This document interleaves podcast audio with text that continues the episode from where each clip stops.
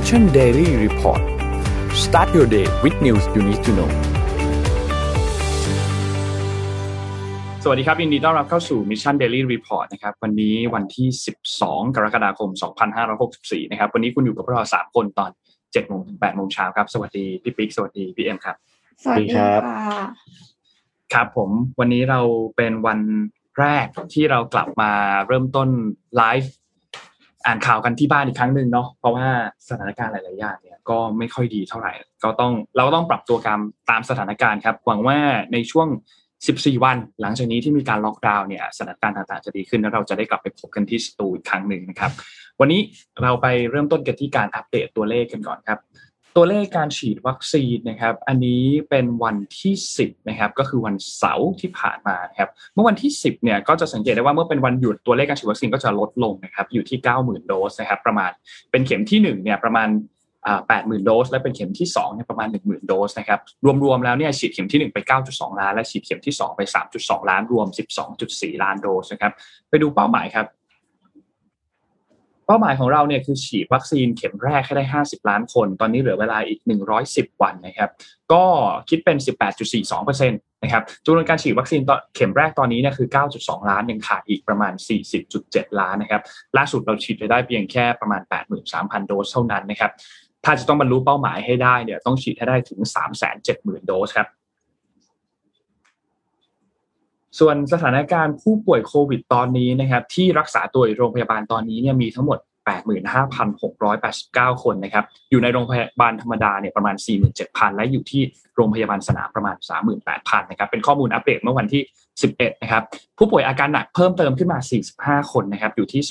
2,783 และตัวเลขผู้ที่ใส่เครื่องช่วยหายใจตอนนี้เนี่ยมีเพิ่มขึ้น11คนนะครับรวมแล้ว728คนครับรักษาหายเพิ่มเติมมา 4,053 นะครับรักษาหายสะสมเนี่ย 247,971 ครับไปดูตัวเลขอื่นๆกันบ้างครับราคาดัชนีตลาดหลักทรัพย์ครับเมื่อวันศุกร์เป็นอย่างไรบ้างครับปิดที่ 1,552.09 นะครับเป็นบวก 0.55% นะครับของต่างประเทศครับราคาหุ้นต่างประเทศนะครับดาวโจนส์ครับบวก 1.30% นะครับ Nasdaq บวก 0.98% นะครับ NYSE ครับบวก 1.67 นะครับแล้วก็ FTSE บวก 1.30 และสุดท้ายหังเส็งครับบวก 0.70 ครับอันนี้อัปเดตตอนเวลา 5:42 เนาะของเมื่อวานนี้นะครับและราคาน้ำมันดิบโลกครับตอนนี้ดิบตัวขึ้นมาทั้งคู่นะครับ West Texas Intermediate นะครับอยู่ที่ 74.56 นะครับและ Brent Crude Oil นะครับอยู่ที่ 75.55 นะครับราคาทองคำครับบวกขึ้นมา 0.30% ครับอยู่ที่ 1,808.32 ดอลลาร์นะครับและสุดท้ายไปดูคริปโตเคอเรนซีกันบ้างครับราคาบิตคอยน์ครับตอนนี้ล่าสุดคือหลุด 34,000 ดอลลาร์แล้วนะครับติดลบ 0.59% นะครับอีเธอเรียมครับอยู่ที่ประมาณ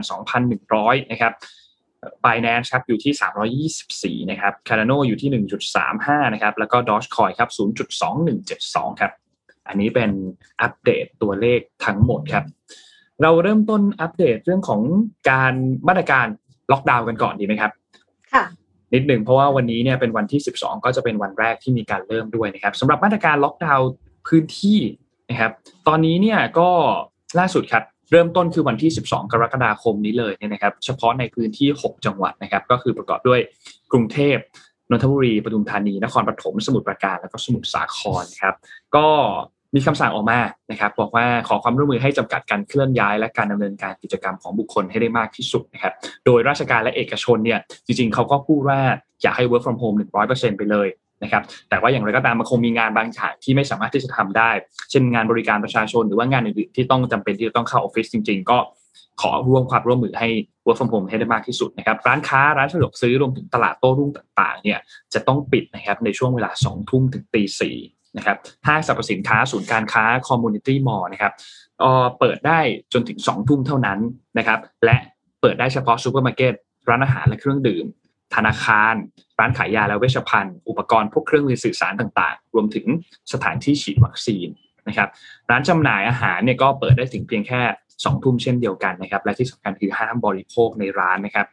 ปิดร้านนวดแล้วนะครับร้านสปา สถานเสริมความงามปิดครั้งหนึ่งแล้วนะครับระบบขนส่งสาธารณะเนี่ยก็งดให้บริการในช่วงเวลาตอน3 ทุ่มถึงตี 4ด้วยเช่นเดียวกันนะครับสวนสาธารณะนะครับเปิดให้ออกกำลังกายถึงแค่2 ทุ่มเท่านั้นตามช่วงเวลาปกติยังเปิดอยู่นะครับแต่เปิดให้บริการถึง2 ทุ่มแล้วก็การรวมกลุ่มกันได้ไม่เกิน5 คนนะครับเกิน5 คนไม่ได้แล้วนะครับถ้าเกิน5 คนก็ต้องทำเรื่องขออนุญาตและถึงขออนุญาตแล้วเนี่ยก็ได้สูงสุดอยู่ที่เพียงแค่20 คนเท่านั้นนะครับมาตรการนี้จะมีผลไป14 วันเริ่มต้นตั้งแต่วันที่12คือวันนี้เป็นวันแรกนะครับนี่คือมาตรการที่ออกมาส่วนวันนี้ทราบว่านายกเนี่ยจะมีการนัดประชุมนะครับถึงเรื่องของเศรษฐกิจครับพี่ปิ๊กมีเสริมใช่ไหมครับว่า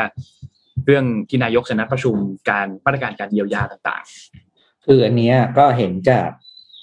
Twitter ของคุณสุทธิชัยหยุ่นเมื่อคืนเนาะ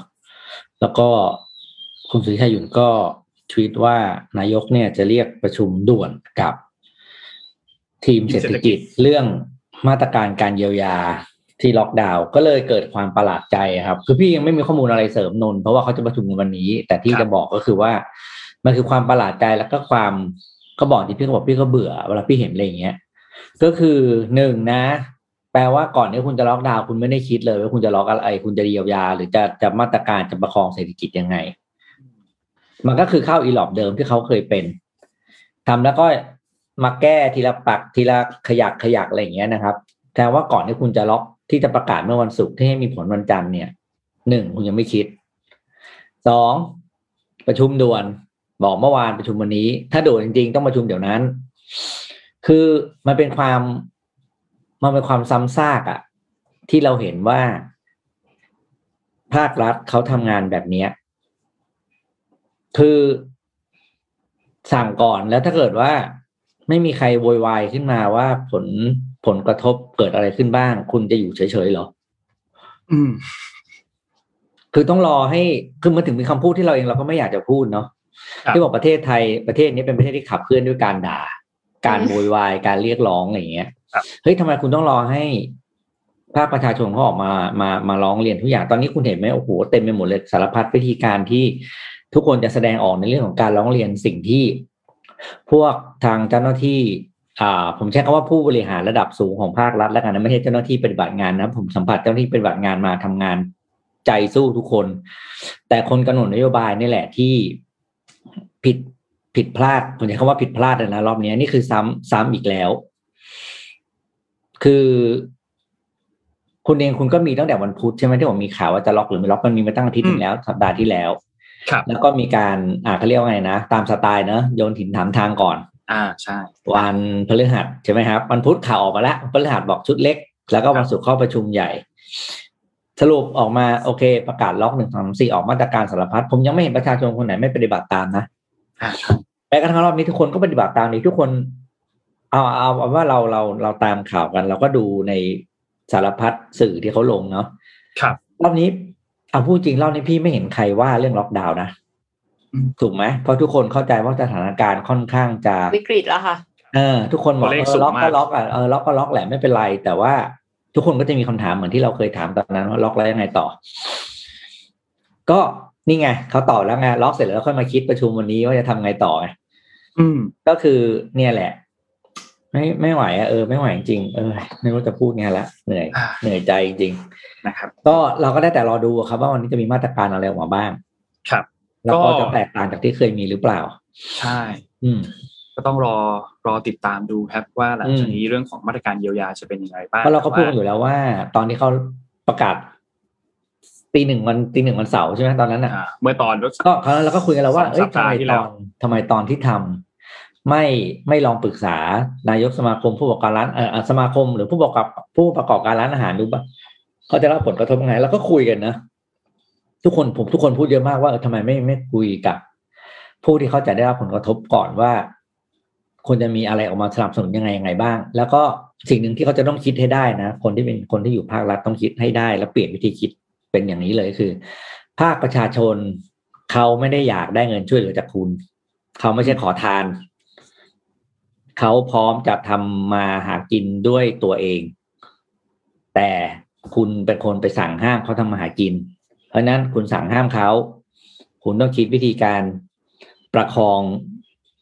งธุรกิจเขาด้วยไม่ใช่สั่งแล้วเสร็จแล้วไงต่อว่าเราต้องเยียวยาเขายังไงว่ามาประชุมมาถึงพวกเราอย่างนี้เหรอมันเหมือนเด็กขายของไงเหมือนคนทำงานไม่เป็นแล้วนี่คือผิดครั้งที่เท่าไหร่เราก็ไม่รู้ก็เลยเนี่ยอยากรู้แล้วว่าเนี่ยยังไงต่อว่าเราก็ต้องรอดูนะเราทำอะไรไม่ได้จริงเพราะพี่บอกว่าพี่ยังไม่มีข้อมูลเราทุกคนยังไม่มีข้อมูลครับต้องรอติดตามการประชุมวันนี้หวังว่าจะมีมาตรการเยียวยาที่สามารถเข้าถึงประชาชนได้ทุกส่วนจริงๆและเป็นมาตรการเยียวยาที่ช่วยให้เขารอดได้จริงๆในช่วงอย่างน้อยก็14วันนี้ที่มีการล็อกดาวน์นะครับทีนี้ตอนนี้เนี่ยก็มีการพูดถึงเรื่องของสถานการณ์ของเตียงสถานการณ์ของสาธารณสุขกันพอสมควรนะครับล่าสุดเนี่ยทางด้านมูลนิธิกระจกเงาเนี่ยนะครับได้มีการประกาศให้มีการยืมถังออกซิเจนฟรีนะครับเพราะว่าคือตอนนี้หลายๆโรงพยาบาลเนี่ยเท่าที่เราได้รับข้อมูลมาคือออกซิเจนหมดครับทีนี้สำหรับใครที่มีถังออกซิเจนอยู่ไม่ว่าจะเป็นที่ออฟฟิศหรืออะไรเนี่ยนะครับที่คุณทำงานเกี่ยวข้องกับการต้องใช้ถังออกซิเจนและถังออกซิเจนอันนั้นเนี่ยมีอายุไม่เกิน5ปีนะครับสามารถที่จะส่งตัวถังออกซิเจนที่คุณไม่ได้ใช้งานแล้วเนี่ยไปให้ยังมูลนิธิกระจกเงานะครับนนให้ที่อยู่เพิ่มเติมนิดนึงคือบริจาคเข้าไปได้ที่เลขที่191ซอยวิภาวดีรังสิต12แยก47นะครับแขวงตลาดบางเขนเขตหลัก4กรุงเทพมหานคร10210นะครับเขาก็จะเอาตัวเนี้ยไปจัดการเรื่องของทำความสะอาดเรื่องของให้มันกลับมาใช้ได้อีกครั้งนึงเราเติมออกซิเจนเข้าไปเพื่อที่ให้ทางด้านบุคลากรทางการแพทย์มีตัวถังออกซิเจนอันนี้ใช้นะครับเพราะว่าจากที่กรมควบคุมโรครายงานมาล่าสุดตอนนี้เนี่ยสถานการณ์ไม่ดีเท่าไหร่นะครับเพราะว่ามีบุคลากรทางการแพทย์ที่ติดโควิดแล้วเนี่ย880 รายนะครับอย่างน้อยนะครับเสียชีวิตแล้วเนี่ยมี7 รายนะครับและที่สำคัญคือมี2 รายที่ฉีดวัคซีนซิโนแวค2 เข็มครบโดสแล้วด้วยนะครับก็หวังว่าหลังจากนี้เนี่ยจะมีการออกมาตรการต่างๆที่ช่วยเหลือทางด้านบุคลากรทางการแพทย์ให้ได้มากที่สุดเพราะเราเชื่อว่าบุคลากรทางการแพทย์ทำงานหนักมากจริงๆนะครับทางด้านฝ่ายบริหารต้องมีการออกนโยบายออกเอาพูดง่ายๆคือหาอาวุธติดอาวุธให้เขาให้ได้เยอะที่สุดแล้วก็ล่าสุดที่ได้รับการรายงานมาก็คือ AstraZeneca เข็มที่3เนี่ยจะเริ่มต้นในสัปดาห์หน้าแล้วด้วยนะครับที่จะฉีดเป็นบูสเตอร์ให้กับบุคลากรทางการแพทย์และหลังจากนั้นถ้ามี Pfizer มีอะไรเข้ามาก็จะค่อยๆทำการฉีดต่อไปเพื่อบูสเตอร์ให้บุคลากรทางการแพทย์ก่อนนะครับส่วนอีกเรื่องนึงขอไปโควิดยาวๆอีกทีหนึ่งนะครับเรื่องของชุดตรวจนะครับที่เป็นชุดตรวจหาเชื้อสามารถที่จะตรวจได้ด้วยตนเองหรือที่เราเรียกกันว่าตัว test kit เนี่ยนะครับก็ล่าสุดก็มีการเคาะเพื่อที่จะขายตัวชุดตรวจอันนี้แล้วด้วยนะครับโดยราคาเนี่ยคาดว่าน่าจะไม่เกินที่400 บาทต่อชุดตรวจนะครับซึ่งก็ถือว่าเป็นราคาที่ค่อนข้างสูงอยู่แล้วทางด้านของกรมควบคุมโรคทางด้านของสาธารณสุขเองเนี่ยก็มีการออกตัวมาตรการออกมาว่าเขาก็จะให้รายชื่อออกมาว่ามีชุดตรวจอันไหนที่น่าเชื่อถือนั่นแหละสามารถที่จะเชื่อถือตัวผลตรวจนี้ได้คิดว่าคงสามารถเข้าถึงการตรวจได้มากขึ้นแต่อะไรก็ตามสุดท้ายถ้าจะตรวจยืนยันจริงๆเพื่อเข้ารับการรักษาเนี่ยก็น่าจะเป็นการเข้าไปตรวจแบบตามปกติอีกทีนึงแต่อย่างน้อยเนี่ยตราบใดก็ตามที่เราสามารถตรวจได้มากขึ้นแม้ว่าความแม่นยำมันอาจจะไม่ได้ 100% เท่ากับการตรวจผ่านผลแลบเนี่ยนะครับแต่มันก็สามารถทำให้เรารู้ต้นต่อของเชื้อมากขึ้นอย่างน้อยคุณก็รู้ว่าคุณติดหรือไม่ติดคุณจะได้ปฏิบัติตัวถูกจะได้ทำการแยกตัวออกมาถูกนะครับมีการ isolation ตัวเองออกมานะครับสุดท้ายเนี่ยมาตรการต่างๆสุดท้ายก็คือ TTI นะครับก็คือ test ตรวจนะครับแล้วก็ trace คือทำการตามรอยโรคว่าโรคนี้มาจากไหนติดเชื้อมาจากใครเป็นคนที่สัมผัสกับใกล้กับคุณบ้างและสุดท้ายก็คือ isolation ก็คือแยกออกมานะครับเพื่อให้ได้รับการรักษานะครับซึ่งก่อนหน้านี้เนี่ยเราก็เห็นว่าไม่มีอาการอาจจะไม่ได้รับการตรวจหรือว่าถ้าหาที่ตรวจก็อาจจะหาที่ตรวจยากมากๆการนำเข้าตัว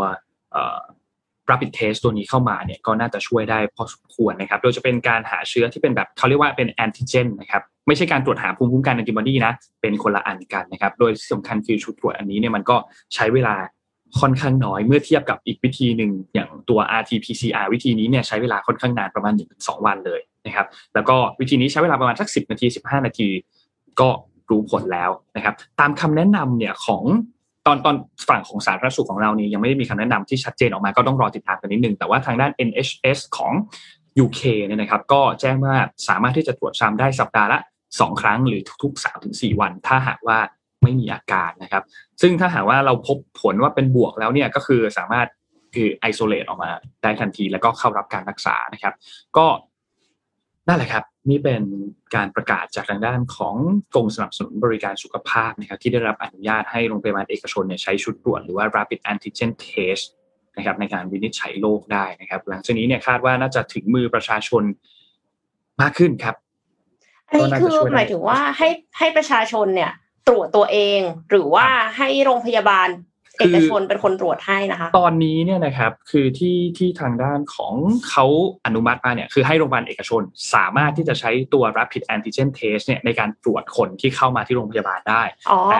หลังจากนั้นเนี่ยเขาก็จะทำการคือพูดง่ายๆคือมีการตรวจเชิงรุกนอกสถานที่ด้วยหรืออีเวนต์อาจจะมีการวางตามร้านขายยาต่างๆให้มีชุดตรวจอันเนี้ยวางขายอยู่ประชาชนก็สามารถที่จะไปซื้อมาแล้วก็มาตรวจเองได้ซึ่งราคาอยู่ที่ชุดละไม่เกินประมาณราคาจะวิ่งอยู่ประมาณไม่เกิน400-450บาทประมาณนี้นี่คือที่เขาประกาศออกมานะแต่สุดท้ายแล้วราคาจะออกมาเป็นอย่างไรเนี่ยก็รอติดตามกันอีกทีนึงและหวังว่าจะไม่เจอเหตุการณ์กักตุนสินค้าค่ะกักตุนสินค้าหรือว่ามีการสินค้าปลอมโกงราคากันแบบตอนช่วงเราเจอหน้ากากรอบแรกเนาะตอนนู้นหวังว่าจะไม่เจอสินค้าปลอมด้วยนะคือแต่ว่าวิชาชีพนี่มีทุกที่ทุกวงการไอคนที่ทำแบบนั้นก็ไม่รู้เอาใจทำด้วยอะไรเนาะครั้งนึงอะขอเหอะไปทำมาหากินด้วยวิธีปกติบ้างครับของปลอมนี่คือเลวสุดเลยที่ขอด่าตรงๆเลยใครขายของปลอมกับเรื่องแบบนี้นะค่ะครับโอเคเราไปที่สหรัฐอเมริกากันบ้างค่ะคิดถึงทรัมป์กันไหมคะทรัมป์กลับมาแล้วนะคะ กลับมาฟ้องกลับนะคะ3บริษัทด้วยกันนั่นก็คือ Twitter Facebook และ Google ค่ะนอกจากจะฟ้องบริษัทแล้วยังฟ้อง CEO ของทั้ง3บริษัทที่แบนโซเชียลมีเดีย account ของทรัมป์ด้วยนะคะจำกันได้ไหมคะว่าเมื่อต้นปีที่ผ่านมานะคะทรัมป์โดนแบนจาก Twitter Facebook และ YouTube ก็เลยทำให้ไม่สามารถโพสต์ข้อความสื่อสารกับผู้สนับสนุนของตัวเองซึ่งก็คือเป็นชาวอนุรักษ์นิยมหรือว่า conservative เนี่ยนะคะทรัมป์บอกว่าเหมือนกับจำกัดสิทธิเสรีภาพในการสื่อสารของเขาอะไรเงี้ยแล้วก็คือเหมือนปิดปากคนที่อนุรักษ์นิยมทรัมป์ก็คือมีโจทก์คนอื่นๆด้วยนะพร้อมกับโจทก์คนอื่นๆเนี่ยจะยื่นฟ้องต่อศาลรัฐบาลกลางในรัฐฟลอริดานะคะเรียกร้องให้สื่อโซเชียลมีเดียทั้ง3ค่ายเนี่ยปลดล็อกออกจากบัญชีดำที่เขาถูกห้ามไม่ให้โพสต์แล้วก็จะเรียกร้องค่าเสียหายด้วยค่ะแต่ว่ามันแปลกตรงที่ว่านี่คือจะเรียกร้องค่าเสียหายได้หรือเปล่าเพราะว่ามีข้อมูลจากรอยเตอร์นะคะบอกว่ากฎหมายมาตรา230นะคะหรือว่า1996 Communications Decency Act เนี่ยกล่าวไว้ว่าโซเชียลมีเดียมีอำนาจในการสั่งลบเนื้อหาที่ไม่เหมาะสมหรือละเมิดนโยบายมาตรฐานของแพลตฟอร์มและไม่ต้องรับผิดชอบสิ่งใดก็ตามที่เกิดจากโพสต์ของผู้ใช้โซเชียลมีเดียด้วยค่ะแถมก่อนที่จะโดนแบนเนี่ย Twitter Facebook ก็เตือนทรัมป์แบบคือทำผิดกฎมาเป็นปีแล้วว่างั้นเถอะแล้วก็คือเตือนมาหลายรอบแล้วแบบแขวนแบบ suspend account แค่ไม่กี่วันก็มาแล้วติดแท็กไว้ว่าเฮ้ยนี่ระวังนะนี่อาจจะเป็น fake news ก็เคยแล้วแต่ทรัมป์ก็ไม่หยุดและเสร็จแล้วในที่สุดก็เลยโดนแบนถาวรก็ไม่แน่ใจเหมือนกันว่าตกลงศาลจะตัดสินยังไงนะคะเพราะว่าคือทรัมป์เนี่ยปล่อย fake news บ่อยเนาะเรื่องที่โกงการเลือกตั้งแล้วก็ยุยงปลุกปั่นให้มีการประท้วงรุนแรงจนเกิดมีผู้เสียชีวิตที่แคปิตอลฮิลล์อย่างเงี้ยค่ะถ้าทรัมป์ชนะเนี่ยฟลอริดาจะเป็นรัฐแรกของสหรัฐที่มีกฎระเบียบควบคุมโซเชียลมีเดียในการจัดระเบียบการโพสต์ของผู้ใช้แพลตฟอร์มคือแต่เดิมคือเขาแบบจัดระเบียบอิสระตามนโยบายของโซเชียลมีเดียได้เลยแล้วก็ไม่ต้องรับผิดชอบสิ่งที่ผู้ใช้โพสต์ด้วยแต่ตอนเนี้ยกลายเป็นว่าถ้าทรัมป์ชนะคดีขึ้นมาเนี่ยเกมพลิกแน่นอนครับพี่ปิ๊กกับนนท์คิดว่าทรัมป์จะชนะไหมคะเอาจริงๆนี่เอานนท์ว่าไงอ่ะนนท์คิดว่าตั้งแต่ตอนที่เขาโดนแบนตอนนู้นเลยนะที่มีปัญหาเรื่อง Capital Hill ตอนนั้นเนี่ยเราพวกเรากันเองก็คุยกันแล้วเนาะว่าแบบเฮ้ยมันก็เป็นปัญหาของโซเชียลมีเดียพอสมควรเหมือนกันนะกับการที่ถ้าหากว่าเขารู้สึกว่าใครคนนึงแบบไม่โอเคมากๆเขาก็ตัดการสื่อสารของคนคนนึงออกไปได้เลยเหมือนกันถ้าจะมองในมุมนึงมันก็อาจจะไม่แฟร์กับโดนัลด์ทรัมป์เหมือนกันที่ตัวเขาเองก็ไม่สามารถจะสื่อสารนู่นนี่ออกมาได้แต่ถ้ามองในอีกมุมนึงความรุนแรงที่เกิดขึ้นจากสิ่งที่โดนัลด์ทรัมป์สื่อสารออกมาเนี่ยมันก็ส่งผลกระทบสูงมากๆเหมือนกันเรื่องนี้ก็เป็นไปตามกฎหมายครับรอดูฮะอยากดูเหมือนกันฮะพี่ปิ๊กว่าไงฮะพี่คิดว่าโทษทีครับคิดว่าทรัมป์ชนะยากเพราะว่า จ้าของแพลตฟอร์มก็ต้องมีกฎหมายอยู่แล้วในตอนเขาต้องอะไรเขามีกฎระเบียบ terms and conditions อะไรนั่นแหละข้อที่มันยาวๆที่เราไม่เคยอ่านเนี่ยที่พี่บอกอ่ะ เขาอาจจะเขามีสิทธิ์พิจารณาแล้วว่าข้อความของคุณเป็นเข้าข่ายอะไรที่เขาจะแบนหรือเปล่าเขาใช้สิทธิ์ตรงเนี้ยครับมันก็พิสูจน์ได้ว่าสิ่งที่เขาแบนถึงก่อนหน้าสิ่งที่เขาไม่ได้แบนก่อนหน้านั้นมันทำให้เกิดผลอะไรไงเขาพิสูจน์ได้ไงแต่ว่าอันนี้พี่ว่าเขาทำเพื่อแบบอ่ะ publicity publicity แล้วก็เฮ้ยฉันสู้ด้วยฉันไม่ได้ยอมง่ายๆนะอะไรอย่างนี้อย่างมากก็แต่ไม่แน่นะเขาอาจจะได้คืนนะเขานะแต่อาจจะเป็นว่าไม่ให้โพสอะไรลักษณะแบบนั้นอีกแต่อาจจะได้ account คืนมาซึ่งพี่คิดว่าทรัมป์อยากได้มากที่สุดคือได้ account คืนมาเพราะว่าผู้ติดตามเขาเยอะมากfollower เขามีเยอะอยู่เขาอยากได้แค่นั้นแหละเงินไม่ได้อยากได้หรอกเงินพี่ว่าเงินมันมีเยอะแยะอันนี้ที่เดาในส่วนตัวนะพี่ว่าเขาอยากได้ follower ประฐานโอ้โหเขามานั่งสร้างใหม่เหนื่อยนะแต่จริงมันก็จริงให้สร้างนี่ก็พอได้แหละแต่ว่าอันเดิมมันดูแบบเขาเป็นผู้ชนะไงการที่ได้ account เดิมมาคือเขาเป็นผู้ชนะนะใช่ร่างใหม่เนี่ยคือแบบยูแพ้ไปแล้วเกมก่อนยูมาเริ่มใหม่ให้ศักดิ์ศรีไม่เหมือนกันครับแต่ว่าเขาจะตัดสินเมื่อไหร่ครับเนี่ยยังไม่ทราบค่ะเขาเพิ่งออกมาประกาศแบบว่าพูดว่าฉันจะฟ้องเนี่ยแต่คือฟลอริดานี่เหมือนจะเป็นถิ่นทรัมป์นะใช่ไหมคือถ้าเป็นอย่างนั้นเนี่ยโอกาสที่เขาจะชนะจะมากขึ้นไหมอะแต่เขาถึงเลือกฟ้องฟลอริดาไงอ๋อก็อาจจะนิดหน่อยเลยมาอยู่ที่ฟลอริดาถูกปะอาจจะมีส่วนนิดหน่อยแต่ว่าก็กระบวนการยุติธรรมครับเราก็ต้องเชื่อในกระบวนการยุติธรรมว่าจะมีการตัดสินกันอย่างยุติธรรมจริงๆรอติดตามดูฮะโอเคค่ะครับนนพาไปที่ญี่ปุ่นต่อครับที่ญี่ปุ่นนะครับสำนักข่าวรอยเตอร์มีการรายงานคือก่อนหน้านี้เนี่ยญี่ปุ่นเพิ่งมีการประกาศเรื่องของตัวสถานการณ์ฉุกเฉินเมื่อวันที่12ซึ่งจะเริ่มวันนี้เริ่มเหมือนเราเลยวันที่12กรกฎาคมเหมือนเราเลยแล้วจะยิงยาวไปจนถึงวันที่22สิงหาคมเลยนะครับก็ประมาณเดือนกว่าๆเลยนะครับทีนี้ฝั่งของญี่ปุ่นเนี่ยนะครับทางด้านหัวหน้าเลขาธิการคณะรัฐมนตรีเนี่ยเปิดเผยออกมาบอกว่า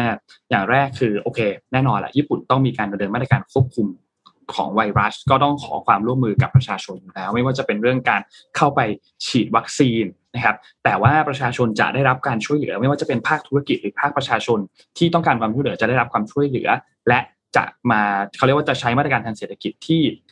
จะมีการปรับเปลี่ยนอยู่เสมอคือไม่ต้องกังวลประชาชนไม่ต้องกังวลเพราะว่ารัฐบาลจะปรับตัวเพื่อให้ประชาชนเนี่ยสามารถใช้ชีวิตได้สบายที่สุดซึ่งนี่เป็นครั้งที่4แล้วนะครับที่เข้าสู่สภาวะฉุกเฉินนะครับและที่สำคัญคือการประกาศครั้งนี้เนี่ยเป็นการประกาศที่ครอบคลุมระยะเวลาทั้งหมดของการแข่งขันกีฬาโอลิมปิกเลยด้วยนะครับซึ่งก็ตอนนี้ยังไม่มีตัวเลขออกมาชัดเจนนะครับว่างบประมาณทั้งหมดที่จะใช้การเยียวยาเนี่ยเป็นจำนวนเท่าไหร่นะครับแต่ว่าและก็ไม่น้อยกว่า30ล้านล้านเยนแน่นอนนะครับคิดว่าคงอยู่ที่ตัวเลขประมาณนี้นะครับต้องบอกว่าญี่ปุ่นเนี่ยเป็นประเทศที่การบังคับใช้พวกมาตรการล็อกดาวน์ต่างๆเนี่ยจะทำได้ค่อนข้างยากนิดนึงส่วนใหญ่จะเป็นเชิงการขอความร่วมมือนะครับแล้วก็มีการประกาศสภาวะฉุกเฉินออกมาและที่สำคัญคือตัวเลขญี่ปุ่นเนี่ยเพิ่งมีการสไปค์อัพขึ้นมาเมื่อช่วงสัปดาห์ที่แล้วด้วยนะครับก็ทำให้ต้องมีการประกาศสภาวะฉุกเฉินขึ้นมาอีกครั้งหนึ่งนะครับอย่างไรก็ตามรัฐบาลญี่ปุ่นเนี่ยจะมีการเตรียมจ่ายตัวเงินเยียวยาไปให้กับทางภาคประชาชนภาคธุรกิจที่ได้รับผลกระทบทั้งหมดนะครับก็รอติดตามของไทยเราครับวันนี้ว่าจะเป็นอย่างไรบ้างด้วยครับค่ะพี่ปิ๊กมีไปดูที่จีนบ้างนะครับที่จีนตอนนี้เราพอจะทราบนะว่าตอนนี้บริษัทเทคของจีนเนี่ยที่พยายามจะไป IPO ที่เตะตัดขาหมดประเทศเนี่ยโดนเขาเรียกว่าสไลด์รวบตัดขาหมดนะครับแล้วก็ล่าสุดนะครับทางรัฐบาลจีนเนี่ยได้ออกกฎมาแล้วนะครับว่าเขาเรียกว่าออกกฎเนี่ยโดย Cyberspace Administration of China นะก็คือหน่วยงานที่คุมเรื่องของเกี่ยวกับCyber Security อะไรพวกนี้นะออกกฎมาแล้วว่าบริษัทหรือองค์กรไหนก็ตามที่จะไป IPO ที่ต่างประเทศเนี่ยถ้าคุณมี follower มากกว่า1ล้านคนขึ้นไปคุณจะต้องส่งเอกสารทั้งหมดในเรื่องของเทคนิคการเก็บข้อมูลการนำข้อมูลของ user ไปใช้อะไรต่างๆเนี่ยให้กับทาง Cyberspace Administration of China ดูก่อนว่าคุณไม่ได้ละเมิดสิทธิส่วนบุคคลของผู้ใช้ ถ้าคุณผ่านเกณฑ์ขั้นตอนนี้เนี่ยคุณถึงจะไป IPO ที่อื่นได้เพราะเมื่อก่อนเนี่ยเขาข้ามไปเลยไงเขาไปเลยใช่ไหมแล้วก็ถ้าไปแล้วมันห้ามไม่ได้แล้วใช้ทำง่ายๆหรือไปแล้วไปถอนมันดูอาจจะดูแบบรังแกไปนิดนึงอะไรเงี้ยแต่นี่ก็เลยกลายว่ามีกฎตัวนี้ขึ้นมานะครับแล้วก็ล่าสุดที่โดนก็คือติตี้ใช่ไหมเราเรียกดีดี้อ่ะติตี้ก็ติตี้เนี่ยก็เป็นอีกหนึ่งคนที่โดนเรื่องนี้เข้าไปนะครับเพราะฉะนั้นเนี่ยต่อไปเนี่ยแอปต่างๆของจีนที่มีแผนจะไป IPO เนี่ยอย่างเช่นเนี่ยเสียวปังเนี่ยก็เป็นแอปเกี่ยวกับเรื่องของทางการศึกษาเนี่ยก็หยุดแผนเลยนะไม่ใช่ไป IPO บอกอันนี้ผมไม่ไหวแล้วนี่ขนาดเพราะเห็นว่าแอปทางด้านการศึกษาของจีนเนี่ยคนใช้ก็เยอะมากแต่นี่บอกเขาก็ระงับแผนที่ IPO ก่อนเลยเชื่อว่างานนี้จีนเข้ามาแล้วเล่นหนักและเล่นจริงจังมากกับเทคคอมพานีทั้งหลายก็ต้องติดตามดูว่าต่อไปเนี่ยมันจะเป็นการที่จีนตัดจีนเรียกว่าไงนะตัดขาตัวเองหรือเปล่าด้วยนะเพราะว่าอย่าลืมว่าแอปจีนเนี่ยเป็นหนึ่งในหัวหอกของการนำเงินเข้าประเทศการขยายเขาเรียกว่าพลังศักยภาพของจีนออกไปสู่ทั่วโลกได้เร็วที่สุดแล้วอ่ะครับต้องติดตามต่อเรื่องนี้ ต้องตามกันยาวๆค่ะยังอยู่ที่จีนอยู่แล้วกันนะคะจีนเนี่ยเพิ่งคือเรากำลังพูดถึงแบบเรื่องของ Starlink เรื่องของ OneWeb คือการปล่อยดาวเทียมเนี่ยตอนนี้คือเป็นเรื่องกลายเป็นเหมือนเรื่องธรรมดาเพราะว่าปล่อยกันอยู่ทุกวี่ทุกวันเลยนะคะปล่อยกันทีหลายๆดวงเนี่ยขออัปเดตฝั่งจีนบ้างค่ะจีนเองก็พัฒนาดาวเทียมสื่อสารเทียนเหรียญมาตั้งแต่ปี 2003 เพื่อเพิ่มประสิทธิภาพการสื่อสารแบบเรียลไทม์ของภารกิจต่างๆระหว่างพื้นโลกกับสถานีอวกาศรวมไปถึงการปฏิบัติภารกิจในดาวอื่นที่จีนสามารถที่จะส่งเครื่องยานอวกาศโดยที่ไม่มีมนุษย์ขึ้นไปได้เนี่ยนะคะทุกอย่างเนี่ยมันก็คือเกิดจากการที่สามารถสื่อสารลงมายังพื้นโลกได้คือมีแหลกน้อยมากอะค่ะค่อนข้างที่จะเรียลไทม์เนี่ยบริษัทวิทยาศาสตร์และเทคโนโลยีการบินและอวกาศแห่งประเทศจีนหรือว่า CASC ซึ่งก็คือหน่วยงานที่ทำหน้าที่คล้ายๆ NASA เนี่ยนะคะก็ส่งดาวเทียมติดตามและถ่ายทอดข้อมูลเทียนเหรียญ101ดวงแรกในซีรีส์เทียนเหรียญ1ขึ้นไปบนวงโคจรของโลกตั้งแต่เดือนเมษายนปี2008ก็คือเริ่มพัฒนาปี2003เนาะแล้วเสร็จแล้วก็คือ5ปีก็ส่งดวงแรกขึ้นไปได้เลยนะคะและปล่อยดวงถัดมาในซีรีส์เดียวกันก็คือซีรีส์เทียนเหรียญ1นะคะ102ปี2011 103ปี2012แล้วก็104ปี2016ค่ะแล้วก็ปล่อย201ในปี2019แต่ว่าล่าสุดเมื่อวันที่7กรกฎาคมที่ผ่านมาจีนปล่อยเทียนเหรียญ105ซึ่งแน่นอนว่าเป็นดวงที่5ในซีรีส์เทียนเหรียญ1เนี่ยขึ้นไปสำเร็จแล้วด้วยจรวดขนส่ง Long March 3C นะคะซึ่งการส่งดาวเทียมสื่อสารครั้งนี้เป็นภารกิจครั้งที่378ของจรวดขนส่งตระกูล Long March คือส่งไปเยอะมากๆหลายครั้งแล้วนะคะและเป็นดาวเทียมดวงสุดท้ายในซีรีส์เทียนเหรียญ1หมายความว่าอะไรหมายความว่าเมื่อเทียนเหรียญ101 102 103 104 105และ201ทำงานร่วมกันเนี่ยGlobal Times อ้างว่าจีนจะมีเครือข่ายดาวเทียมสื่อสารที่ครอบคลุมทั่วโลกเป็นประเทศที่2ต่อจากสหรัฐอเมริกาค่ะแม้ว่าจีนจะเริ่มหลังจากสหรัฐอเมริกาแล้วก็รัสเซียนานมากแต่ว่าพัฒนาได้เร็วมากเลยค่ะตอนนี้คือเป็นประเทศที่2ของโลกที่มีเครือข่ายดาวเทียมสื่อสารครอบคลุมทั่วโลกแล้วอ่ะคือมันแบบเร็วมากจริงๆแล้วก็ในปี2018เนี่ยจีนเคยประกาศแผนจะสร้างดาวดวงจันทร์เทียมด้วยซึ่งดวงจันทร์เทียมอ่ะคือดาวเทียมคือเอาดาวเทียมขึ้นไปแล้วก็ใช้เคลือบสารที่คล้ายกระจกสะท้อนแสงสว่างค่ะเพื่อที่จะเอาไปใช้ในมณฑลเฉิงตูในยามค่ำคืนเขาบอกว่ามันจะครอบคลุมได้50ตารางกิโลเมตรนะคะโดยที่สามารถปรับระดับความสว่างเหมือนข้างขึ้นข้างแรมได้ด้วยแต่ว่าอันนี้คือตั้งแต่ปี2018ที่ออกมาประกาศเนี่ยก็กำลังพัฒนามาโดยตลอดตอนแรกเลยเขามีแผนว่าเขาจะปล่อยขึ้นไปปี2020แต่เข้าใจว่าอาจจะมีปัญหาบางอย่างคือเขากำลังศึกษาเรื่องปัญหาเกี่ยวกับระบบนิเวศด้วยเพราะว่ามันก็จะมีสัตว์อย่างเช่นแพนด้าอย่างเงี้ยคือแพนด้าก็อาจจะงงว่าอ้าวทำไมถึงมีดวงจันทร์2ดวงมันจะไปรบกวนกันไหมอะไรเงี้ยแล้วคือเฉิงตูมีแพนด้าเยอะไงแพนด้ามันขอบตาดำกว่านี้อาจจะไม่ได้แล้วอะไรเงี้ยค่ะก็ไม่ยังไม่รู้ว่าในที่สุดเราจะใช้ได้หรือเปล่าเพราะว่าก็คือเคยมีประเทศอื่นที่พยายามจะใช้อยู่แล้วแต่ว่า แต่ว่าเขาทำไม่สำเร็จอะไม่แน่ใจว่าเหตุผลที่ทำไม่สำเร็จคืออะไรก็ต้องติดตามกันต่อไปว่าตกลงนอกจากดวงอาทิตย์เทียมแล้วจีนยังจะสามารถทำดวงจันทร์เทียมได้สำเร็จหรือเปล่าค่ะจริงๆแล้วพี่เอ็มมาพูดถึงข่าวดาวเทียมแล้วพี่เอ็มไปต่อเรื่องริชาร์ดแบรนสันเลยดีไหมฮะไปค่ะอยากดูมากอยากฟังมากใช่ไหมคะตื่นเต้นมากเห็นภาพแล้วแต่ว่าแบบว่าอยากฟังพี่เอ็มเล่าเพราะว่าเชื่อว่าพี่เอ็มต้องเอาเรื่องนี้มาเล่าให้พวกเราฟังแน่นอนเลยเมื่อวานเนี้ยค่ะก็คือจริงๆอ่ะต้องให้เครดิตกลุ่ม Line Square ของเรานะคะเพราะว่า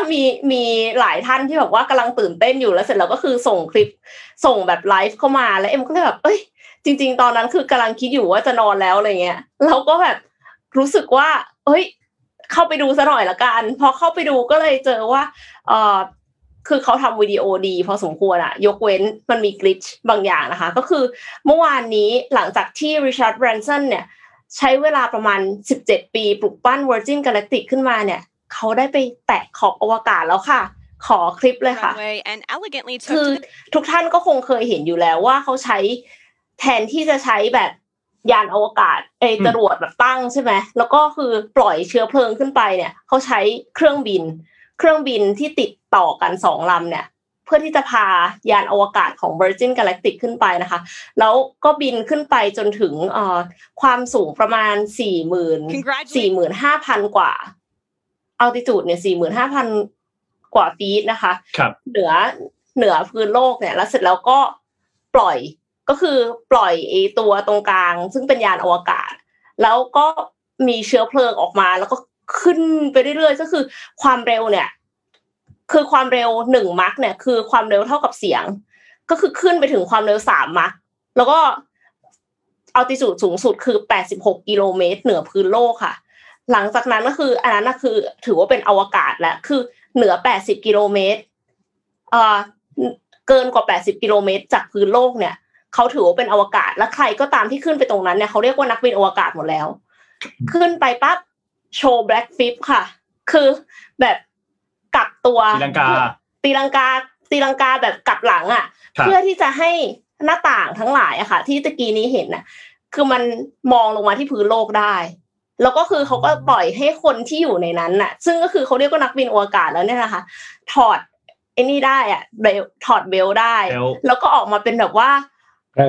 นี่ยไม่มีแบบคืออยู่ในภาวะสุญญากาศใช่ๆคือแบบว่าไม่มีแรงโน้มถ่วงไม่ใช่สุญญากาศเดี๋ยวตายไม่มีแรงโน้มถ่วงแล้วก็แบบว่าอยู่อย่างนั้นประมาณนาทีนึงมั้งคือแป๊บเดียวแต่ว่าก็คือได้สัมผัสสิ่งนี้แล้วก็ได้เห็นวิวโลกนะคะจากบนอวกาศแล้วก็กลับลงมาค่ะการกลับลงมาเนี่ยก็สมูทกว่าอย่างอื่นๆแน่นอนเพราะว่ามันเป็นเครื่องบินก็คือปล่อยตัวเองลงมาพอถึงจุดนึงก็คือกลางปีกก็แล่นเป็นเครื่องบินลงมาเลยค่ะลงรันเวย์เป็นที่ขึ้นมาไม่ต้องแบบไปลงน้ำทะเลหรืออะไรอย่างเงี้ยแล้วเขาก็บอกว่าเขาก็ตั้งเป้าว่าในอนาคตเนี่ยก็จะทำให้มันเป็น commercial flight แล้วเขาก็เชื่อว่าตลาดเนี้ยมันไม่ได้เล็กมากอ่ะเขาเชื่อว่า2ล้านคนเนี่ยมีปัญญาจ่ายตั้งแต่ 250,000 เหรียญสหรัฐไปจนถึง 500,000 เหรียญสหรัฐค่ะ 500,000 เหรียญสหรัฐก็15ล้านมั้ยใช่มั้ยคะพี่ปิ๊ก15ล้านประมาณครับใช่ครับถูกก็น่าจะมีคนที่อยากจะขึ้นไปมีอยู่แล้วแหละสัมผัสประสบการณ์นั้นนนเป็นต้นเอ็มก็อยากไปจริงๆแล้วแต่ว่าเงินมันเยอะจังเลยเนี่ยโอ้หน้าตาเขามีความสุขบ้างเลยนะเห็นไหมในคริสตัลบริษัทแบบตั้งตบมือแบบมีความสุขกับการขึ้นไปครั้งนี้เพราะเขาปั้นมา10กว่าปีอ่ะโอ้เป็นแบบ once in a lifetime จริงๆอ่ะก่อนหน้าที่จะขึ้นเขาถ่ายรูปกับอีลอนมัสก์ด้วยนี่พี่มีส่งรูปเข้าไปให้ด้วยให้ทีมงานเอาภาพขึ้นมาที่พี่ปิ๊กส่งเข้ามาเมื่อคืนก็นะสุดท้ายแล้วเราก็ต้องมันก็ต้องมีอีลอนมัสก์โผล่มานิดนึงนะน่ารักคนดังเขาคุยกันเขาไม่คุยเรื่องโลกนะคุยเรื่องอากาศกันหน่อยครับผมเขาในโลกมันแค่ไปสำหรับเขานะฮะโลกนี้เล็กเกินไปสำหรับพวกเขาแล้วนี่ก็เป็นภาพที่เขาโพสต์ร่วมกันกับอีลอนมัสก์กับริชาร์ดแบรนสันแต่ที่น่าแปลกใจอย่างนึงคือตอนที่ดูไลฟ์อะมีคนที่แบบไม่เชื่อเรื่องนี้ด้วยนะคือแบบ conspiracy theory อะแล้วเขาก็มาเมนน่ะแล้วมันก็มีคนถามว่าแบบว่าทำไมคือยูเป็นแบบพวกเชื่อทฤษฎีสมคบคิดแล้วยังจะมาดูอีกเลย โอ้โหเรื่อง conspiracy theory นี่มันแบบ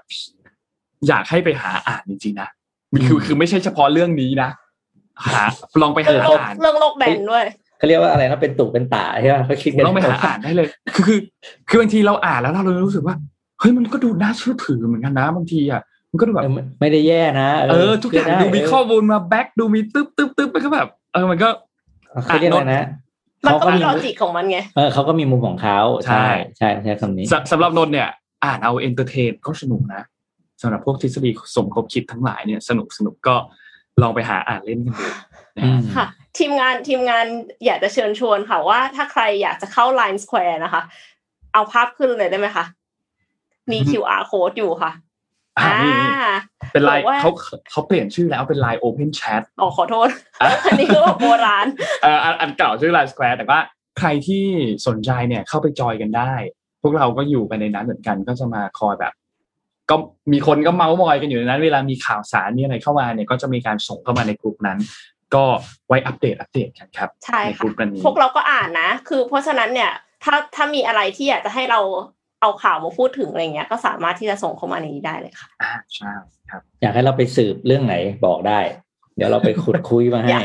กให้พี่ปิ๊กไปแซะเรื่องไหนครับผมเสาร์อาทิตย์ที่ผ่านมามีใครไปห้างบ้างไป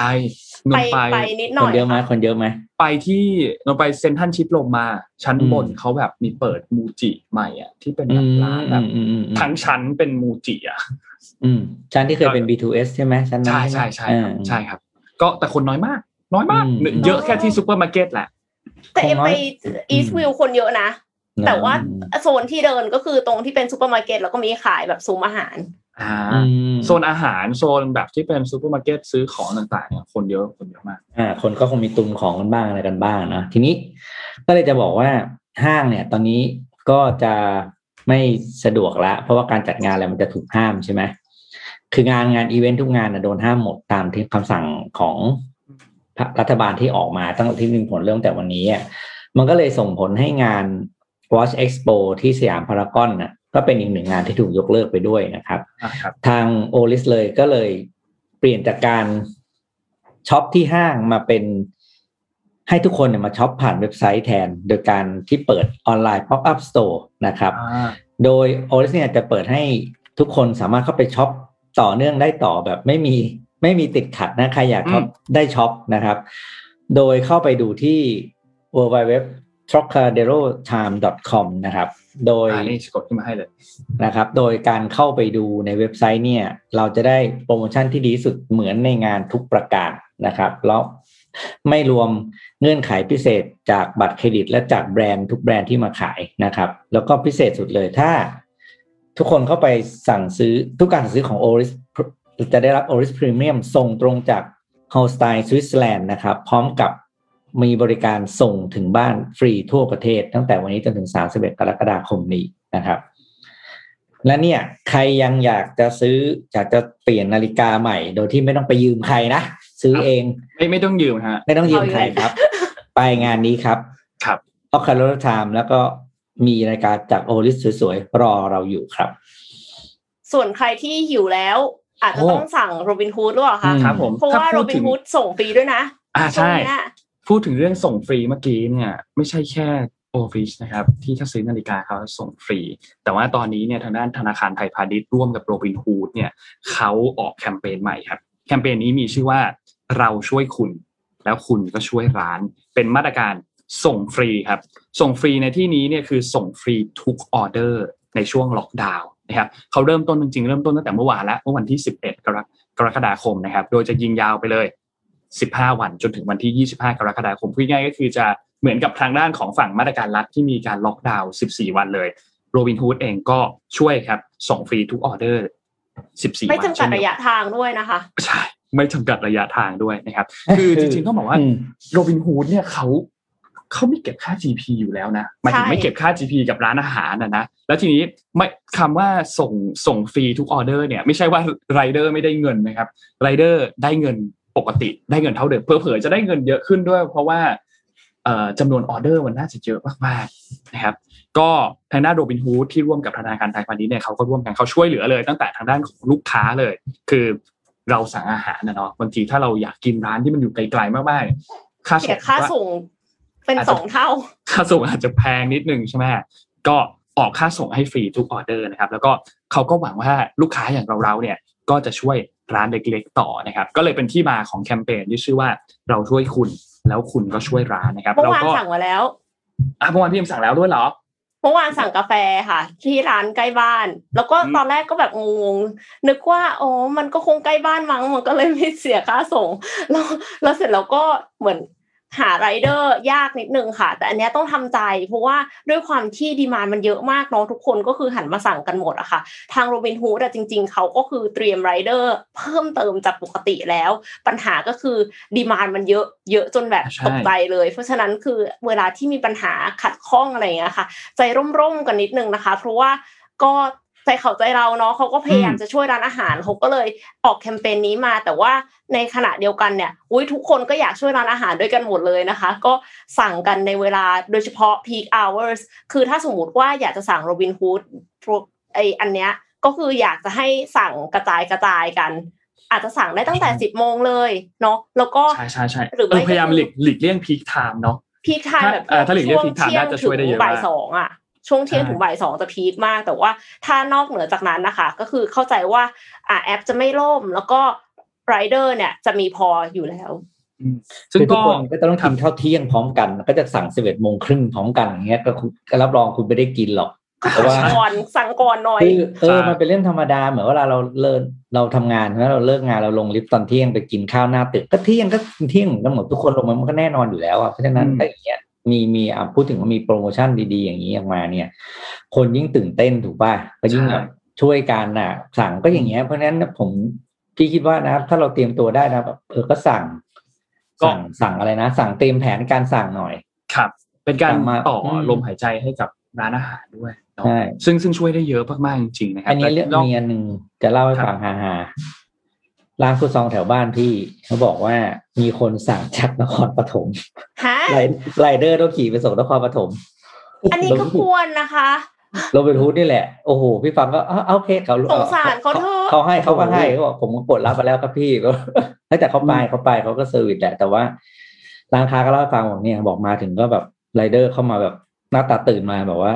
ส่งไหมครับอะไรเพราะเขากดรับมาแล้วไงเขากลัวแบบว่าโดนกดรับที่ร้านไม่ส่งร้านถามส่งที่ไหนนครปฐมก็พี่ก็มองหน้าเขาแป๊บหนึ่งพี่ก็อ้าวทำส่งปะตามหน้าที่อะไรอย่างนี้ครับลูกค้าสั่งเราก็ส่งอะไรอย่างเงี้ยก็คือจริงๆก็เป็นการช่วยเหลือไรเดอร์เพิ่มขึ้นด้วยเพราะว่าออเดอร์มันก็เยอะขึ้นเนาะแล้วที่สำคัญคือไรเดอร์เนี่ยได้ค่าตอบแทนเท่าเดิมนะคือไม่ได้ลดลงเลยแล้วก็จ่ายเต็มเลยแล้วงานก็เยอะขึ้นด้วยนะครับก็ต้องขอบคุณธนาคารไทยพาณิชย์กับทางด้านของโรบินฮูดด้วยนะครับก็จะช่วยการที่ขอโทษค่ะที่คนมีคนบ่นว่าแบบว่าไม่มีไรเดอร์เนี่ยวันนี้น่าจะดีขึ้นแล้วเพราะว่าวันนี้ตกลงจำกัดระยะทาง12 กิโลเมตร12 กิโลนี่ก็คือยังกว้างมากนะคะยังไกลมากแต่ว่าก็คือเพราะฉะนั้นเนี่ยโอกาสที่วันนี้จะมีไรเดอร์เพิ่มขึ้นเนี่ยน่าจะเยอะเพราะว่าคือเขาใช้เวลาระยะวิ่งเนี่ยมันสั้นลงค่ะคืออย่างที่เราเล่าให้ฟังคือมันก็เป็นเรื่องที่เกิดขึ้นจริงแต่ว่าเขาก็ได้ปรับปรุงบริการแหละเรื่องการจำกัดระยะทางก็เป็นวิธีหนึ่ง12 กิโลนี่ครึ่งกรุงเทพแล้วนะใช่ไม่ใช่น้อยนะไม่ใช่น้อย12 กิโลไม่ใช่น้อยนะถ้าครึ่งกรุงเทพแล้วถือว่าไกลแล้วล่ะเพราะฉะนั้นก็เป็นแคมเปญที่คนตัวใหญ่ลุกขึ้นมาช่วยคนตัวเล็กครับธนาคารไทยพาณิชย์ร่วมกับโรบินฮูดแล้วทีนี้นี่ถ้าอยากให้ไปอ่านตัวโพสต์ของพี่โจมากเลยพี่โจเขาโพสต์ว่าจริงๆแล้วงานอันเนี้ยคิดกัน18 ชั่วโมงเท่านั้นเองนะ18 ชั่วโมงแล้วก็มีโปรเจกต์อันนี้ออกมาคือมันเริ่มต้นจากทางด้านของ CEO ก่อนว่าCEO เนี่ยอยากที่จะออกมาช่วยทีนี้ไอเดียคือให้โรบินฮูดเนี่ยคือส่งอาหารฟรีแล้วอยากให้เริ่มเลยก็คือเริ่มวันอาทิตย์ที่ผ่านมาเนี่ยนะครับก็ช่วงนี้เนี่ยอาจจะมีความติดขัดบ้างมีความไม่สะดวกสบายบ้างอาจจะไรเดอร์น้อยหน่อยหรืออาจจะหาคนขับไม่ได้เนี่ยก็ตอนนี้คือ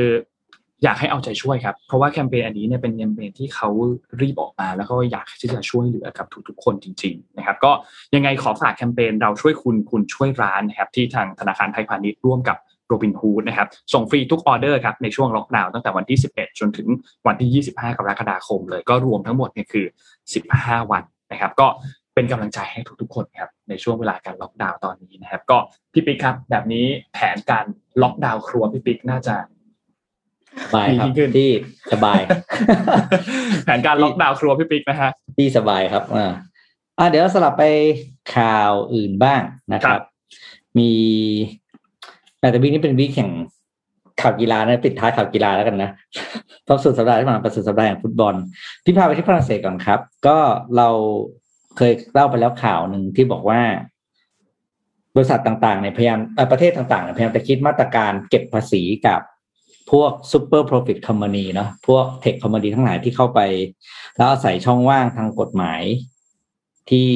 ไม่ต้องเสียภาษีนะครับล่าสุดเนี่ยที่ฝรั่งเศสครับก็ออกนโยบายมาแล้วนะครับว่ากำลังจะผลักดันให้มีเขาเรียกกฎหมายใหม่เพื่อเก็บภาษีกับสิ่งบริษัทที่เขาเรียกว่า multinational super profit ก็คือองค์กรข้ามชาติที่กำไรแบบเยอะแยะแต่ว่าไม่ได้มีเขาเรียกว่าไม่ได้จดทะเบียนในประเทศเขานะครับแล้วก็มาใช้บริการมาเหมือนกับที่เราเห็นทั่วไปเนาะอย่างที่เรารู้กันอยู่ว่ามันมีแอปพลิเคชันอะไรไหนบ้างเนี่ยฝรั่งเศสกำลังจะตั้งภาษีอยู่ที่ 25% เลยนะครับ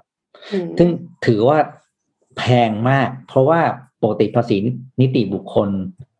ทั่วโลกเฉลี่ยอยู่ที่20แต่ที่ฝรั่งเศสตอนนี้อยู่ที่15แต่ถ้าเป็น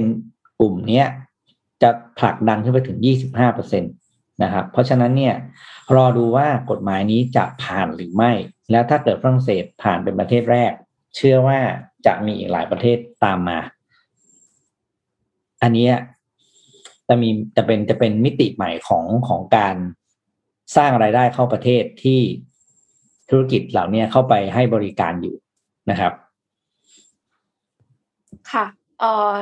เอ็มขอพาไปที่ญี่ปุ่นอีกสักทีหนึ่งแล้วกันนะคะครับขอเป็นคือไม่แน่ใจว่าเคยเห็น 3D installation art กันหรือเปล่านะคะแต่ว่าที่ชินจูกุเนี่ยค่ะมีบิลบอร์ด 3D ที่เหมือนจริงมากๆกลางกรุงโตเกียวค่ะเป็น 4K LED บิลบอร์ดนะคะขนาด 1,664 ตารางฟุตค่ะตั้งอยู่ในย่านชินจูกุซึ่งมีผู้คนผ่านไปมาถึง 190,000 คนต่อวันและก็นี่ก็คืออย่างที่เห็นค่ะ 3D installation art ที่ว่าคือเป็นแมวแล้วก็คือเป็นแมวที่แบบว่าเป็นแมวยักษ์อ่ะดูเหมือนจะพร้อมจะกระโดดลงมาจากบิลบอร์ดได้ตลอดเวลาดึงดูดความสนใจทำให้มีคนอัดคลิปลง Twitter เยอะมากจนเป็น Talk of the Town เลยทีเดียวนะคะโดยเฉพาะถ้าเป็นทาสแมวเนี่ยก็ไม่แน่ใจเหมือนกันว่าตกลงอันนี้น่ารักหรือน่ากลัวนะคะมันตัวใหญ่มากใครที่อยู่ญี่ปุ่นก็สามารถที่จะไปชมได้ในเวลา 7:00 นถึง 1:00 นแต่ว่าผู้พัฒนาเนี่ยเขาบอกว่ามันขึ้นอยู่กับมุมที่เรายืนด้วยว่ามันจะเหมือนจริงขนาดไหนนะคะเพราะว่ายังแบบเหมือนกับอยู่ในขั้นที่พัฒนาอยู่ยังไม่ได้เพอร์เฟคขนาดนั้นทางนี้เนี่ย 3D installation art อันนี้ไม่ใช่อันแรกค่ะอันนี้ซูมเข้ามาดูใกล้ๆว่าบอกว่าแมวมันแบบเหมือน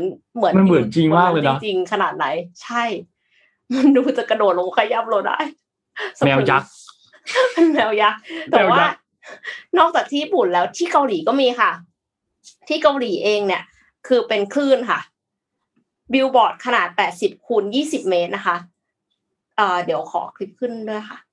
ตั้งอยู่บนตึก SM Town นะคะซึ่งก็เป็นแหล่งศิลปิน K-pop ในกรุงโซลดังนั้นเนี่ยปกติก็คือบิลบอร์ดนี้เนี่ยก็มักจะใช้โชว์ผลงานของศิลปิน K-pop แต่ว่าใน1นาทีของแต่ละชั่วโมงเนี่ยจะโชว์ 3D installation art นี้ซึ่งผู้พัฒนาก็คือบริษัท Districtใช้เวลาในการออกแบบ3เดือนเต็มกว่าจะได้บิลบอร์ดที่ดูเหมือนแทงน้ำที่มีคลื่นกระทบกระจกเนี่ยเป็นเวลา1นาทีนะคือคลื่นมันดูกระทบแรงมากเลยนะมันดูแบบเหมือนกับจะแตกออกมาแทงมันจะแตกออกมาหรือเปล่าเนียนมากค่ะมองหลายมุมเนี่ยอันนี้ก็ยังรู้สึกว่าเหมือนจริงอยู่ทั้งนี้ก็ไม่เคยไปเห็น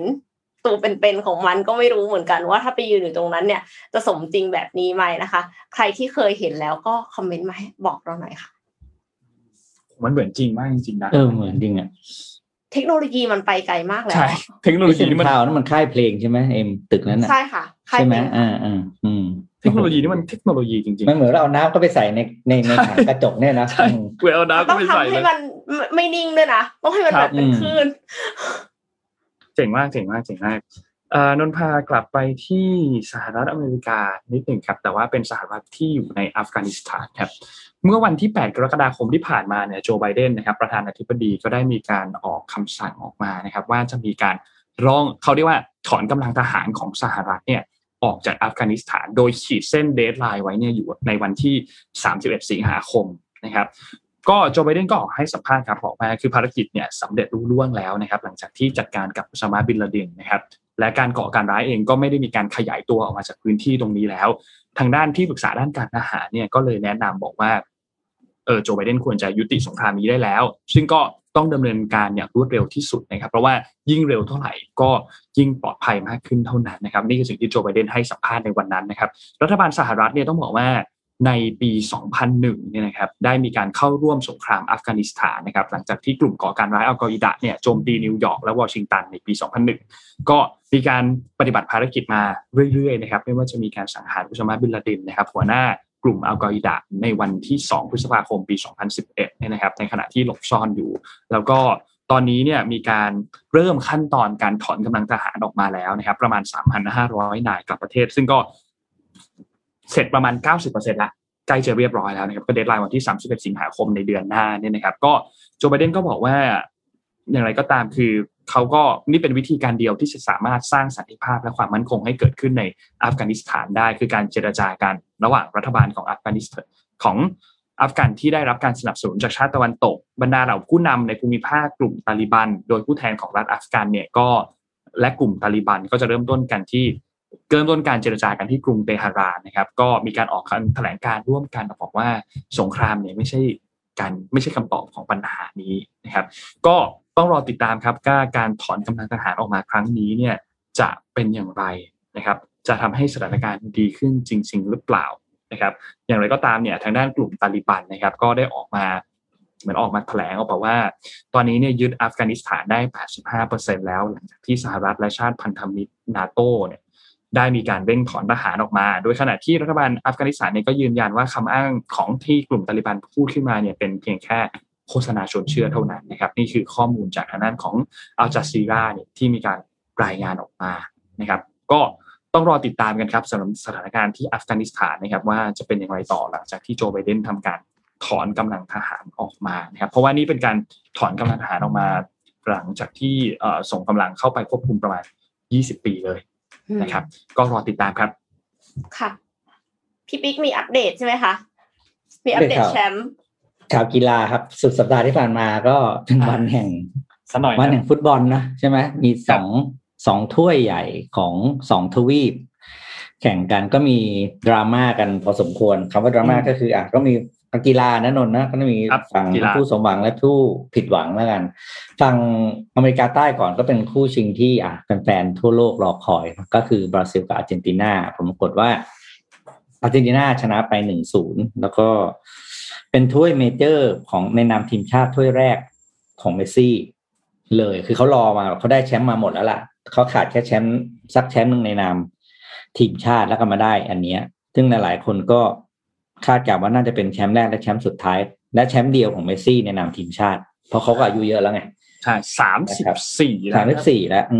ล้วโอ้แต่เมื่อวานนี้เนี่ยภาพของทีมทุกคนที่พอเป่าจบ90นาทีปุ๊บทุกคนคือวิ่งไปหาเมสซี่เลยนะคือวิ่งไปแสดงความดีใจกับเมสซี่เพราะว่าต้องบอกว่าในช่วงเวลาสัก20ช่วงที่เขารับใช้ชาติอยู่เนี่ยเมสซี่แบกอะไรไว้เยอะมากคือพี่แบกใช่คือหลายๆคนก็ตั้งความหวังกับเขาไว้เยอะเพราะว่าเรามักจะเห็นความสำเร็จของเมสซี่ไม่ว่าจะเป็นการถือตัวบอลทองคำเนาะที่เป็นเขาเรียกว่าบอลลงดอร์หรือว่าชูถ้วยแต่ไม่ได้ในชุดฟ้าขาวแต่ว่าเป็นชุดของบาร์เซโลนานะแต่ว่ารอบนี้เนี่ยก็เป็นการได้เห็นจริงๆละอีกครั้งนึงก็มีการแสดงความยินดีกันมากมายเมื่อวานนี้ข่าวไทม์ไลน์เต็มไปด้วยหน้าเมสซี่เต็มไปหมดนะครับก็แต่ว่าคนที่ยิงประตูชัยคือคนนี้นะดิมาเรียนะยิงประตูชัยให้กับอาร์เจนตินาก็ชนะ1-0ชนะบราซิลไปนะครับก็ทำให้ฝั่งทางด้านสตาร์ของบราซิลอย่างเนย์มาร์เองก็ต้องรอแชมป์แรกของเขาต่อไปนะแม้ว่าบราซิลเคยได้แชมป์ในครั้งก่อนไปแล้วเนี่ยแต่ว่าในครั้งนั้นเนี่ยต้องบอกว่าเนย์มาร์ไม่ติดทีมชาติเพราะว่ามีอาการบาดเจ็บ นะครับก็เลยไม่ติดทีมชาติแต่ว่าครั้งนั้นเนี่ยบราซิลได้แชมป์ไปก็เป็นทีของอาร์เจนครับเป็นทีมปิดรอบนี้เป็นของอาร์เจนทางฝั่งยุโรปบ้างยูโรครับนนฝั่งยูโรก็ไม่อยากพูดเลยเอาละงั้นเดี๋ยวพี่พูดเองก็เป็นอิตาลีครับที่เอาชนะทางด้านของอังกฤษไปได้นะครับมีวลีหนึ่งที่หลายๆคนอาจจะได้ยินคือ is coming home คือถ้วยมันกำลังจะกลับบ้านแล้วแต่สุดท้ายก็ไม่ได้ coming home ครับแต่มัน is coming Rome ครับกลับไปที่อิตาลีนะครับก็เป็นอิตาลีครับที่เอาชนะอังกฤษไปได้นะครับในช่วงการต่อเวลาไปแล้วก็ยังไม่ได้อีกสุดท้ายก็ต้องวัดกันที่จุดโทษนะครับก็เอาชนะจุดโทษไปได้นะครับอังกฤษ3คนสุดท้ายเนี่ยยิงจุดโทษไม่เข้าทั้ง3คนเลยนะครับก็เป็นฝั่งอิตาลีที่คมกว่านะครับแล้วก็เอาชนะไปได้นะครับหลังจากที่ในช่วงเวลาปกติเนี่ยเสมอกัน1-1ไปตัดสินกันที่จุดโทษครับก็เป็นประวัติศาสตร์ครับต้องบอกว่าอิตาลีชุดนี้เนี่ยมาดีมากนะเป็นการเปลี่ยนภาพใหม่ของฟุตบอลอิตาลีไปเยอะมากก่อนหน้านี้เราอาจจะเห็นว่าอิตาลีเป็นบอลอุดเนาะเป็นบอลที่แบบว่าเน้นรับนิดนึงแล้วก็เน้นผลอาจจะชนะแค่ 1-0 แต่ก็ไปเรื่อยๆแต่ว่าโรเบร์โต มันชินีเนี่ยผู้จัดการทีมคนใหม่เนี่ยก็แสดงให้เห็นแล้วว่าอิตาลีเองก็เล่นบอลบุกได้ก็ตัวแกเป็นกองหน้านี่แกก็ลุยแหลกอยู่แล้วอ่ะและเป็นบอลบุกที่สนุกมากอิตาลีนี่คือคู่ชิงคู่นี้มันสนุกตรงที่ว่าอังกฤษก็เปลี่ยนสไตล์ใช่ไหมเมื่อก่อนอังกฤษเนี่ยบุกแหลกบุกแบกแล้วยิงเขาไม่ได้โดนเขาสวนกลับก็ล่วงไงคราวนี้ก็มาเป็นเกเรตเซาเกตเขาก็พาทีมมาแนวแบบเกมรับแน่นไว้ก่อนแน่นมากด้วยแน่นมากแล้วก็หลัง5ตัวเลย แล้วก็ก็ถือว่าน่าติดตามทั้งสองทีมนะในบอลโลกเพราะว่าผู้เล่นยังอายุน้อยทั้งคู่เลยก็แต่ไม่รู้ว่าพี่ว่าปีนี้นี่นะใครชนะไม่รู้แต่พี่ว่าคนชนะเลยคือ Aerosoft ครับผมจริงครับทุกคนไปซื้อรองเท้าเต็มไปหมดเลยค่ะจำได้ตั้งแต่วันแรกจนมาสุดท้ายยูโรเนี่ยเขาเล่นกัน51แมตช์ใช่ไหมถ้าพี่ลองคูณดูเมื่อกี้คือสมมติแมตช์หนึ่งที่เราถ่ายทอดเนี่ยเราจะได้ดูโฆษณา Aerosoft 8 ครั้งครับพี่นับแล้วนะไม่นับ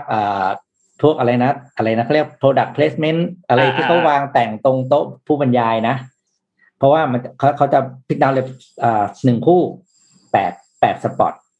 นนคูณไว้ดิ8 x 5 400กว่าแล้วซึ่งคงเยอะกว่านั้นแหละคงมีอีกคูณเป็น air time เข้าไปสิแล้วไม่นับฟรีมีเดียที่คนเขียนถึงนะครับที่แบบคนก็ไม่ว่าจะเขียนแบบว่าค้นหาข้อมูลในบริษัทนี้เป็นใครอะไรยังไงอะไรอย่างเงี้ยนะครับก็ถือว่าผู้ชนะตัวจริงครับคือ Aerosoft ถ้าถามพี่นะ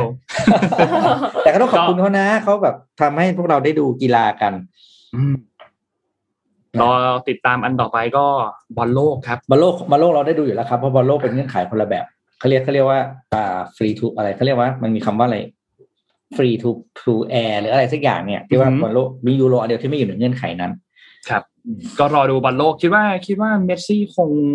เล่นบอลโลกอีกทัวร์นาเมนต์นึงแหละคงเป็นอีกทัวร์นาเมนต์หนึ่งที่ยังลงเล่นอยู่นะครับก็รอดูครับต้องบอกเลยว่าสนุกจริงๆช่วงนี้สนุกจริงๆอิตาลีเนี่ยคู่เซ็นเตอร์อายุเยอะมากนะน่าจะรีไทร์นะพี่ว่าน่าจะรีไทร์แน่นมากนะไม่รู้ว่าจะยิงยาวต่อไปจนถึงบอลโลกปีหน้าหรือเปล่าในปี2022ครับก็รอดูครับสนุกรอติดตามครับมีข่าวปิดท้ายไหมน้องเอ็มจริงๆมีอีกข่าวหนึ่งค่ะก็คือ TikTok ค่ะก่อนหน้านี้มีข่าวว่า TikTok จะให้บริการแพลตฟอร์มรับสมัครงานนะคะล่าสุดเมื่อไม่กี่วันที่ผ่านมาค่ะ TikTok Resume เปิดให้บริการในสหรัฐอเมริกาแล้วนะคะเพียงแค่ผู้ใช้อัปโหลดวิดีโอของตัวเองแล้วติด hashtag TikTok Resume ในคำบรรยายคลิปแล้วส่งคลิปไปยังเว็บไซต์ tiktokresume.com นะคะซึ่งมีบริษัทใหญ่ๆเข้าร่วมแพลตฟอร์มนี้แล้วกว่า30แห่งอย่างเช่น Chipotle Target Shopify นะคะคือด้วยความที่มันเป็น TikTok เนาะมันไม่ใช่วิดีโอมาพูดธรรมดามันไม่ใช่แบบเหมือนกับว่าอัดวิดีโอตัวเองสัมภาษณ์งานแต่ว่าสามารถที่จะใส่รูปแบ็คกราวด์เปลี่ยนไปตามสิ่งที่เราต้องการได้ใส่เพลงใส่ตัวอักษรแล้วก็แบบเหมือนกับลิสต์ทักษะที่เรามีเป็นตัวอักษรได้เงี้ยค่ะขอคลิปที่เป็น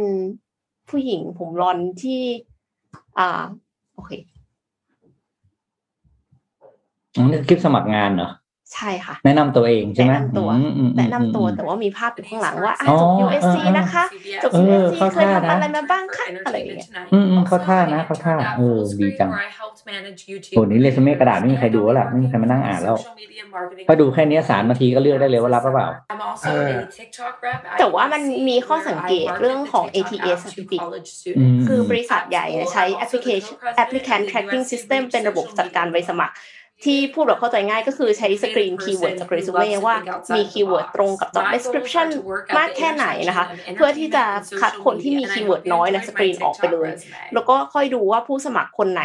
ผ่านไปถึงรอบไหนแล้วเนี่ยก็คือใช้ ATS เหมือนกันการที่จะใช้ TikTok Resume เนี่ยเอ็มยังเดาอยู่ว่าทีเนี้ยการจัดการโดยรวมเนี่ยมันจะเป็นยังไงเพราะว่ามันเป็นวิดีโอไม่สามารถที่จะฟิลเตอร์ได้อะค่ะพอคอมแพร์กันแบบว่าจำนวนผู้สมัครเยอะๆในตำแหน่งเดียวกันเนี่ยมันกด Ctrl F ตามคีย์เวิร์ดก็ไม่ได้ดังนั้นก็ไม่แน่ใจว่าจะสะดวกสำหรับการจัดการผู้สมัครหรือเปล่านะคะแต่ว่าถ้าเป็นสายแบบพวก Creative Communication Content Creation หรือว่าแบบที่ต้องใช้บุคลิกภาพSales Receptionist Customer Relationship Management อะไรอย่างเงี้ยเอ็มคิดว่าอันเนี้ยคือดีเลยเพราะว่าหลายๆครั้งเราดูที่กระดาษเราก็ไม่รู้หรอกว่าตกลงเขาสามารถที่จะสื่อสารได้อย่างมีประสิทธิภาพหรือเปล่ามี storytelling skills ไหมอะไรอย่างเงี้ยค่ะเพราะฉะนั้นคือพอพูดเป็น TikTok เนี่ยอย่างที่1เลยก็อย่างที่พี่ปิ๊กบอกมันไม่น่าเบื่ออย่างที่2เลยก็คือเราได้เห็นสกิลของเขาเนี่ยชัดเจนเลยว่าไม่ว่าจะเป็นเรื่องของความคิดสร้างสรรค์หรือว่าเป็นการสื่อสารทักษะต่างๆที่สามารถที่จะดูได้เหมือนเวลาที่ดูจากสัมภาษณ์ได้อันเนี้ยคือแค่ส่ง TikTok resume ก็เหมือนสัมภาษณ์เบื้องต้นไปละอย่างเงี้ยค่ะก็อีกข้อสังเกตหนึ่งคือปกติแล้วเรซูเม่ในไทยคนก็จะใส่รูปใช่ปะแต่ว่าในอเมริกาเขาไม่ให้ใส่รูปเพราะว่าเขากลัวว่าจะ discriminate ก็คือมีการเลือกปฏิบัติระหว่างเพศเชื้อชาติอะไรเงี้ยค่ะแต่พอเป็น TikTok เนี่ยก็เห็นเลยบางคนก็คือถ่ายครึ่งตัวอย่างเงี้ยก็คือเห็นรูปร่างด้วยไม่ได้เห็นแค่หน้าตาอย่างเดียวคือถ้าเป็นรูปก็จะเห็นแค่นี้ใช่มั้ยก็เลยกลายเป็นว่าไม่รู้ว่าจะมี issue มั้ยในเรื่องของการเลือกปฏิบัติค่ะต้องรอดูเป็นยังไงต่อแต่ก็น่าเป็นใช่ๆมีประเด็นครับหมดแล้วค่ะโอเคคิดว่าน่าจะครบถ้วนแล้วจริงๆมีเรื่องภูเก็ตแซนด์บ็อกซ์อันนึงแต่ว่าเดี๋ยวพรุ่งนี้เล่าให้ฟังก็ได้เพราะว่าภูเก็ตแซนด์บ็อกซ์ตอนนี้เนี่ยเหมือนจะเจอปัญหานิดหน่อยนะครับเพราะว่าเริ่มมีการพบผู้ติดเชื้อแล้วก็โรงเรียนเองก็สั่งปิดแล้วก็ให้สอนออนไลน์แทนด้วยนะครับเดี๋ยวไว้เอามาเล่าให้ฟังกันพรุ่งนี้ครับเรื่องภูเก็ตแซนด์บ็อกซ์ยังไงวันนี้ก็ขอบคุณสปอนเซอร์กันหน่อยนะครับขอบคุณสปอนเซอร์ครับผู้สนับสนุนใจดีอย่าง Tocadero Time นะครับผู้แทนจำหน่ายนาฬิกา Oris อย่างเป็นทางการที่ให้การสนับสนุนรายการเรามาอย่างยาวนานนะครับก็ขออยู่กับเราไปนานๆครับสำหรับใครที่สนใจนาฬิกาของ Oris นะครับอยากไปชมคอลเลกชันใหม่ๆตอนนี้เนี่ย Oris เนี่ยเขามี Oris Online Pop-up Store นะครับเว็บไซต์ที่ tocaderotime.com นะครับนนสะกดให้ทีนึงครับ